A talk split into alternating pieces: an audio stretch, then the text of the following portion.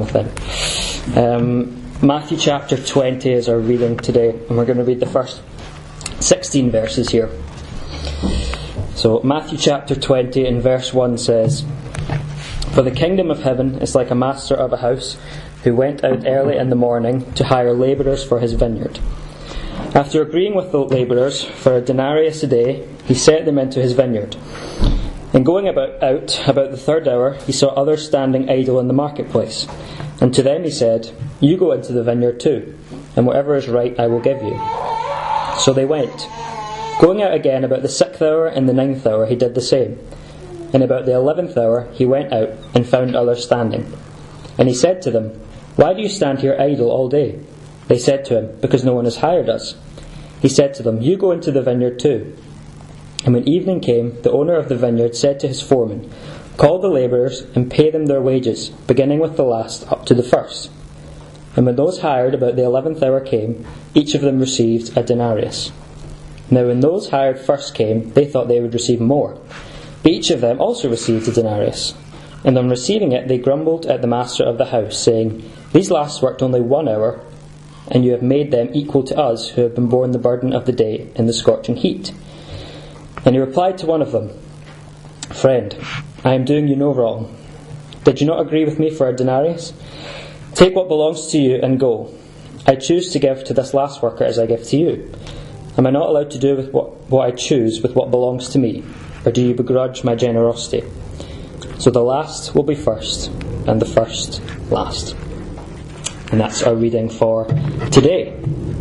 Um, so we're back to another parable. I think it's been a few weeks since we've had a parable. Um, I think, anyway. Um, and this is a parable about an employer and people who work for him.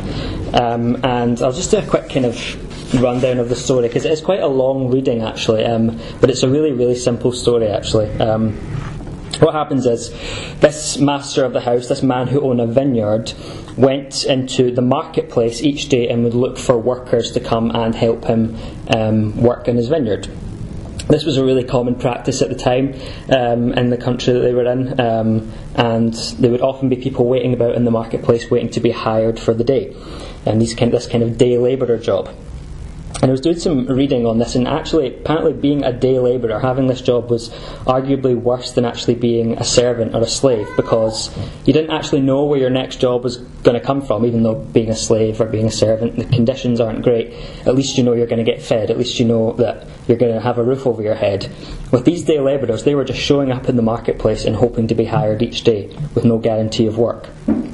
So what happens is, this master of the house, this owner of the vineyard, comes to the market um, at six a.m, which is when the kind of working day would start. They did twelve hour working days, six a.m. till six p.m, and he got some workers in, and then later on in the day, about nine a.m, he went back to the market, got some more workers. Uh, about twelve p.m, about lunchtime, he goes back, gets some more workers. And then about five p.m, just towards the end of the day, he goes and gets some more workers. Um, and the reason why he's going back and forth, back and forth, back and forth to get so many workers is um, the grape harvest at the time kind of ripened around September. And then closely after that, it was rain season. And if you didn't get all your grapes gathered in by the time the rain came, they would just be wasted, and your grapes would be washed away, and you'd have nothing to show for it. So it was really frantic work. This was really the busiest time of the year um, for people who owned vineyards. They were trying to get as much workers as possible and to gather in the grapes, even if it was just for an hour of work really, as you can see here. So this master's going back and forth all day, and at the end of the day the master gathers in all the workers to pay them. Um, he says, right, it's the end of the day, it's six p.m, the sun's gone down, gather the day labourers in and we'll pay them. And the people who were hired last, so the people who only worked one hour, they worked from maybe five p.m. till six p.m, were paid first, so they were first in the queue. And they were given what's called one denarius, which is just one penny, which would have been one day's wage. A pretty generous wage, despite the fact that they'd only really worked one hour. So, lucky for them, they got a really good wage for only really working one hour. But behind them in the queue, the men who had worked the full day, the men who had worked the full twelve hours, could see this. And they were kind of peering and thought, hmm, they got paid a full day's wage for only working one hour, and we've worked a full day, so we'll probably get more than that. We're bound to, maybe, maybe we'll even get twelve denarii because we worked twelve hours. But they didn't. they got to their point in the queue and they received the same. They got one denarius, the same that everyone else had got. So they started to complain. They started, they thought, this isn't right, this isn't fair. We've done a lot more work than these other people. We've worked a lot harder. We should be getting more than them. But the master reminded them that he had promised them one denarius and that's what he was giving them. He reminded them he hadn't done any wrong to them. He promised them something and he's delivering. And he finishes the last verse, in verse sixteen, he finishes with this little proverb, or this little phrase, and it states, "So the last will be first and the first last." And it kind of, and he says that at the end of chapter nineteen, if you look, it kind of sandwiches this parable, um, a kind of similar phrase. It says, "But many who are first will be last, and the last first." So it's kind of sandwiching um, this parable. And I think what we have here in this story is really a story about fairness. Um, I think that's a main theme in this parable, fairness. And I think, upon first reading, I think we could maybe relate with these workers. Um, I think we could maybe understand, oh, they, I can see why they're feeling hard done by. This is an injustice. This is unfair. They had worked for twelve hours, the others had only worked for one hour, and they were being paid the same. That doesn't seem fair. And also it mentions that the sun had gone down for that one hour. They were working from five p.m. till six p.m. The sun had gone down. They were working in the, the cool of the night rather than in the baking heat of the sun that they'd had to work in all day. It doesn't really seem fair. And I think this kind of highlights as humans that we are obsessed with fairness. I mean, how often have we heard people, children and adults, say, "It's not fair, it's not fair, that's not fair." I mean, I've said it many times myself. Um, I think since I've been preparing, I've kept trying to be like listening out to hear if I've heard anyone say it, and I actually have. I heard someone say it the other night at Exchange. We were playing table tennis, and um, I was playing one of the younger people, and I was winning, obviously. And um, I hit a shot, and it was just a fl- total fluke shot, and it hit the kind of corner of the table and went flying, and they couldn't reach it, and I won the point, and I won the game.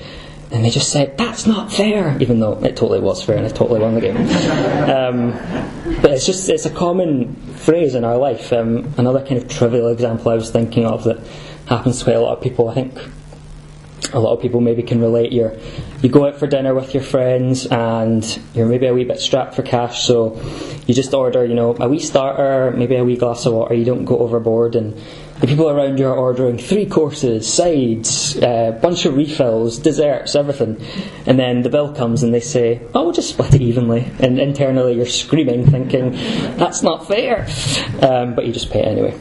We are obsessed with fairness. And those are trivial examples, but I think there's more serious examples of people who move through their life thinking that their life is unfair. You know, people in their career, they think, you know, "I've worked twice as hard and gotten half as far as the people around me. That's not fair." Or, you know, people who look at other people and they think, "That's not fair. They are so much nicer looking than me. They're so much smarter than me. They get much better grades than me. They're so much more likeable than me, and I don't even know how." Or, "They're just so much funnier than me. It's not fair." Or even more serious examples, "They've got much nicer friends than me. It's not fair." Or, "Much better marriages than me. It's not fair." Or, "Look at their children. Their children are so well behaved and mine are little monsters. It's not fair.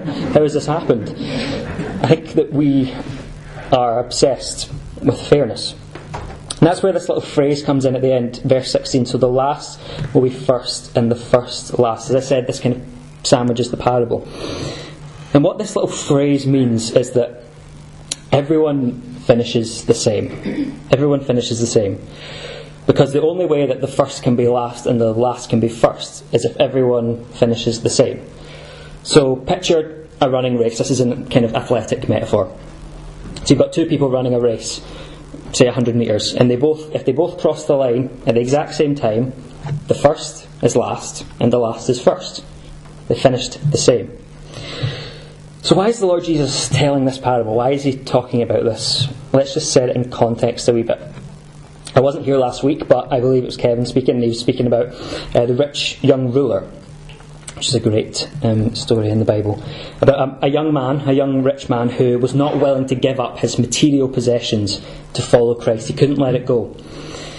And in verse twenty-seven we read that Peter, one of the disciples, said that he had given up everything to follow Christ. So what was he going to receive in return?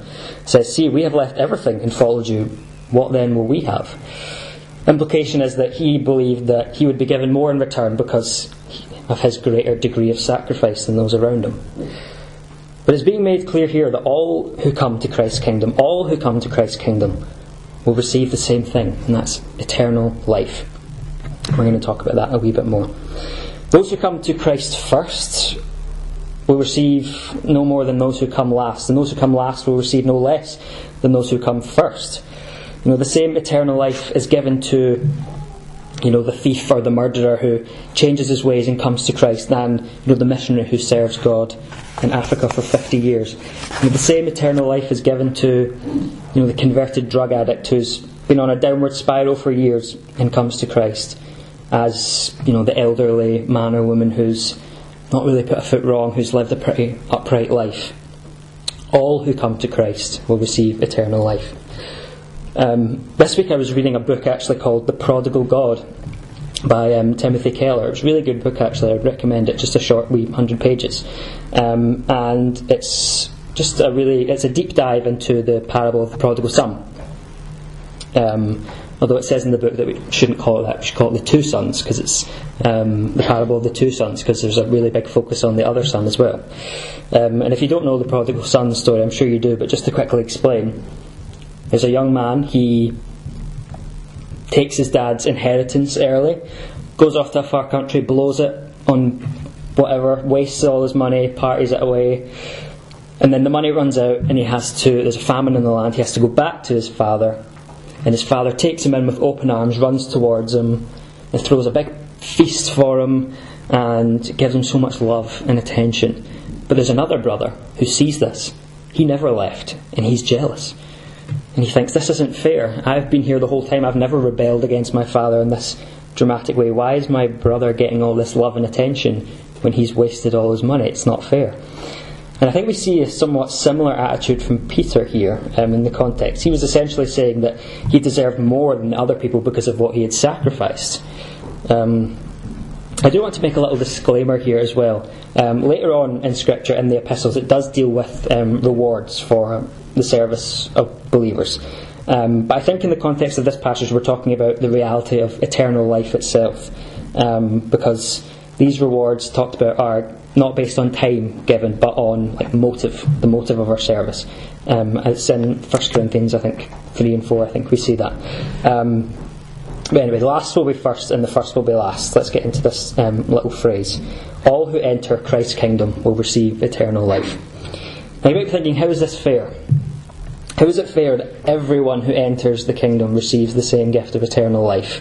How can it be fair that people who have done these terrible things, people who have done the worst kind of things, are able to enter the kingdom of heaven along with people who haven't really done that much wrong in their life, to be honest, people who have lived pretty good lives? Well, to answer that question, I think we need to go all the way back to the start of the Bible. We need to go right back to Genesis, because the Bible tells us that we have all rebelled against God.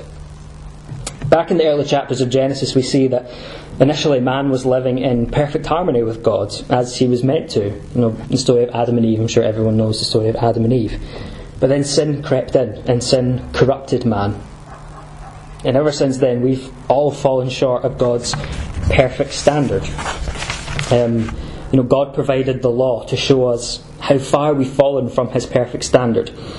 And I think if we all looked at God's law, take the Ten Commandments alone, the Ten Commandments is part of God's law. If we look at the Ten Commandments and think for ourselves, how long has it been since we failed to keep all of these? I would argue probably less than a day, maybe even less than half a day, maybe even less than an hour, that we failed to keep even just the Ten Commandments, which is only part of God's law. We are incapable of meeting God's standard, God's perfect standard, because of the sin that's corrupted our life. So I think we need to pivot our viewpoint. I think we need to, what was being done in this parable, they were pivoting the viewpoint. Um, I think we need to do the same. I think we need to stop asking what we're owed by God, because the Bible makes it clear that God doesn't owe us anything. Um, we can't even keep his law for one day of our long lives. So God doesn't owe us anything. We can't meet his standard for even one day. Probably not even one hour. Um, so I think we need to pivot our viewpoint. from this kind of entitled, what does God owe me? We need to move to look instead what God is giving us. I think as a culture we are quite, I hope you don't mind me saying this, but I feel like as a culture we are quite entitled, especially in the West. Um, occasionally we do have these moments of sort of self-reflection on how privileged we are. Um, you know, it's usually in times of crisis for other people, and um, especially I think right now of Ukraine, a lot of people are kind of thinking, oh my goodness, we're so uh, blessed to, li- uh, to live where we live, et cetera. But these moments of reflection generally don't last very long. As a culture we do tend to be quite entitled. So I think that we need to pivot our viewpoint and look at what God is giving us, what God has given us instead. And I want to talk about something in the Bible called grace. Grace. So really, grace is a really prominent uh, theme in the Bible, really prominently spoken of in the Bible. one hundred thirty-one times it's mentioned in the Bible, one hundred twenty-four in the New Testament alone. It's really prominent is grace. And this parable, the parable of the labourers in the vineyard that we've spoken about, this wonderfully demonstrates this principle. So what is grace? What am I on about? What am I talking about? Grace is essentially undeserved favour. It's being given something that you don't deserve. Um, and the book of Romans goes into grace, um, if you want to read into it. Romans three and twenty-four, for example, says, being justified freely by his grace through the redemption that is in Christ Jesus. Grace is what causes God to give to us, us, we who have rebelled against him, we have fallen short of his perfect standard, that which we don't deserve. So let's go back to the parable. Last will be first and the first will be last. That little phrase in verse sixteen, last will be first and the first will be last. This is the essence of God's grace. God's when he gives to man according to his will and his pleasure, not according to what men deserve, because as we've established, men deserve nothing. God doesn't owe us anything. We've fallen short of his standard. Grace is God giving to us according to his will and his pleasure, not according to anything that we've done or anything that we've earned. We are the recipients of this divine sovereign grace. And I think this is something that's quite um, foreign for us to understand or kind of wrap our head around, because it's not a kind of system that we naturally gravitate to. As I said, we're obsessed with fairness, and these systems of fairness are easy for us to understand. Fairness is just simply we get what we deserve, we get what we earn. But this system of grace is foreign to us because it's God dealing with us according to who he is, not according to who we are or what we've done. So we need to pivot. We need to pivot our viewpoint, because eternal life cannot be achieved by our own thoughts of fairness. We are saved, we can be saved only by the grace of God. I think it was um, Kevin DeYoung, I think, who said, do we look at life, it's a bit cheesy, but he said, do we look at life through the glasses of fairness or the glasses of grace? I think he actually said the goggles because he's American, but I changed it to glasses. Do we look at life through the glasses of fairness or the glasses of grace? Now let's move on to something else. Let's go back to the parable. Let's look at these workers, because I think there's some things that we can draw from these workers, some interesting uh, lessons that we can take from them. These workers were in the market because they needed to work, as we've established. Their jobs were hard, they needed to work. If they, they were literally living hand to mouth every day, getting just a day's wage handed to them at the end of every day. And if they went even one day without working, if they went one day without this wage, this would cause their families to go hungry. Their wives, their children, they knew that they needed a job. They knew that they needed help. And they knew that this man, this master of the house, this vineyard owner, was someone who could help them. And I think we can see an example in this for ourselves, because I think there's a lesson to be learned, because I think, yeah, there's definitely a lesson to be learned, because there's a need in all of us as well that we all need to recognise. Like these workers who recognise their own need, we need to recognise our need. Because we need to recognise how far we've fallen from God's standard. And we need to recognise the problem of sin in our life that's corrupted us. Because there are consequences. There are consequences for our sin. This isn't just something that comes and goes in our life. There are consequences for our sin. Romans six and twenty-three tells us that the wages of sin is death. And the Bible tells us if we don't have this problem of sin in our life dealt with, then we'll spend eternity without God in a place called hell. So just as the labourers would die, as just as they would, their families would go hungry without the help of the master, we need to recognise our need, and we need to recognise the help of a saviour. But there's a second part to it, a second lesson that we can learn as well. And if we go back to the parable, this master offered work. He came every day and he offered work. But the labourers accepted. You know, they could have turned their nose up. They could have said, "No, it's fine. We'll we'll get by on our own. We'll we'll make our own way. We'll get our own way of getting a wage today. It's fine. We don't need your help."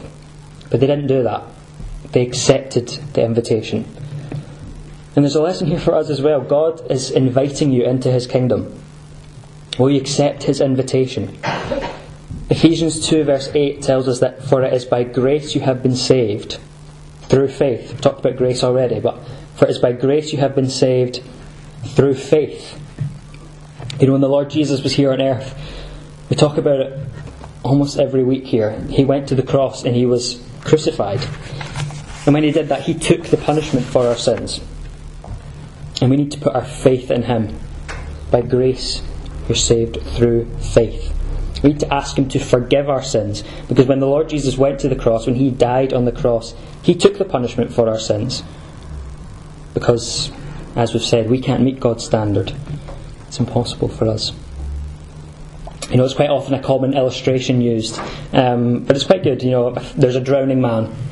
Um, a man lost at sea and he's drowning. Someone comes along and throws him a life ring. You know, the life ring is what saves him, but he needs to take hold of that. He needs to have faith in this life ring. He needs to grasp hold of it and have faith that this is going to save him. And we need to be like these workers. We need to accept the invitation of the master. We need to recognise our need for a saviour, recognise that sin has prevented us from getting into heaven. Sin has corrupted our lives, and we need to recognise that the Lord Jesus can be our saviour. You know, as we've talked about already, keeping rules is futile to achieve salvation. It's not something that we can do on our own. We need faith. Not we don't need our own ideas of fairness. We don't need a perspective that God is owing us anything. We need faith.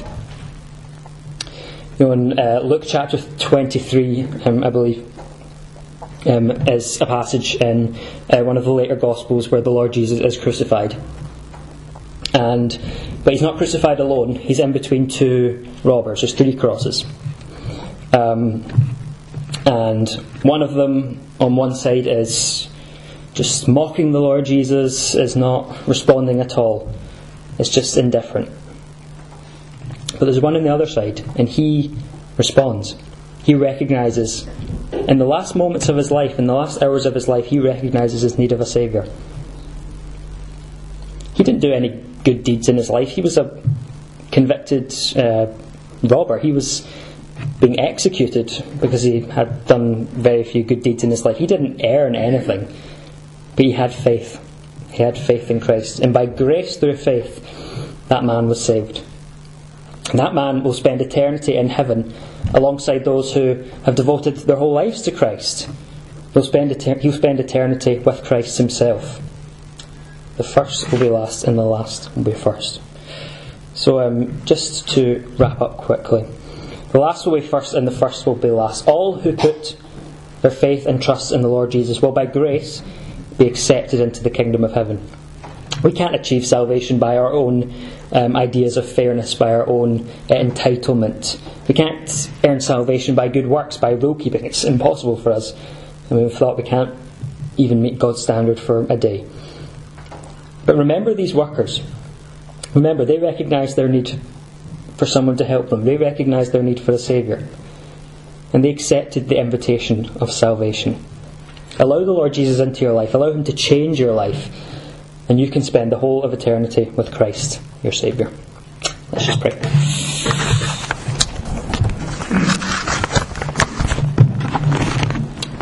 Father, we come before you uh, this afternoon and give thanks for the Lord Jesus Christ. We give thanks that he went to the cross at Calvary and that he died there for us, that he was a substitute for us and that he took our place. Father, we give thanks that we can be saved because of the Lord Jesus. We give thanks that even though our we can't do it ourselves, that we can't earn salvation ourselves, we give thanks that the Lord Jesus has made this possible.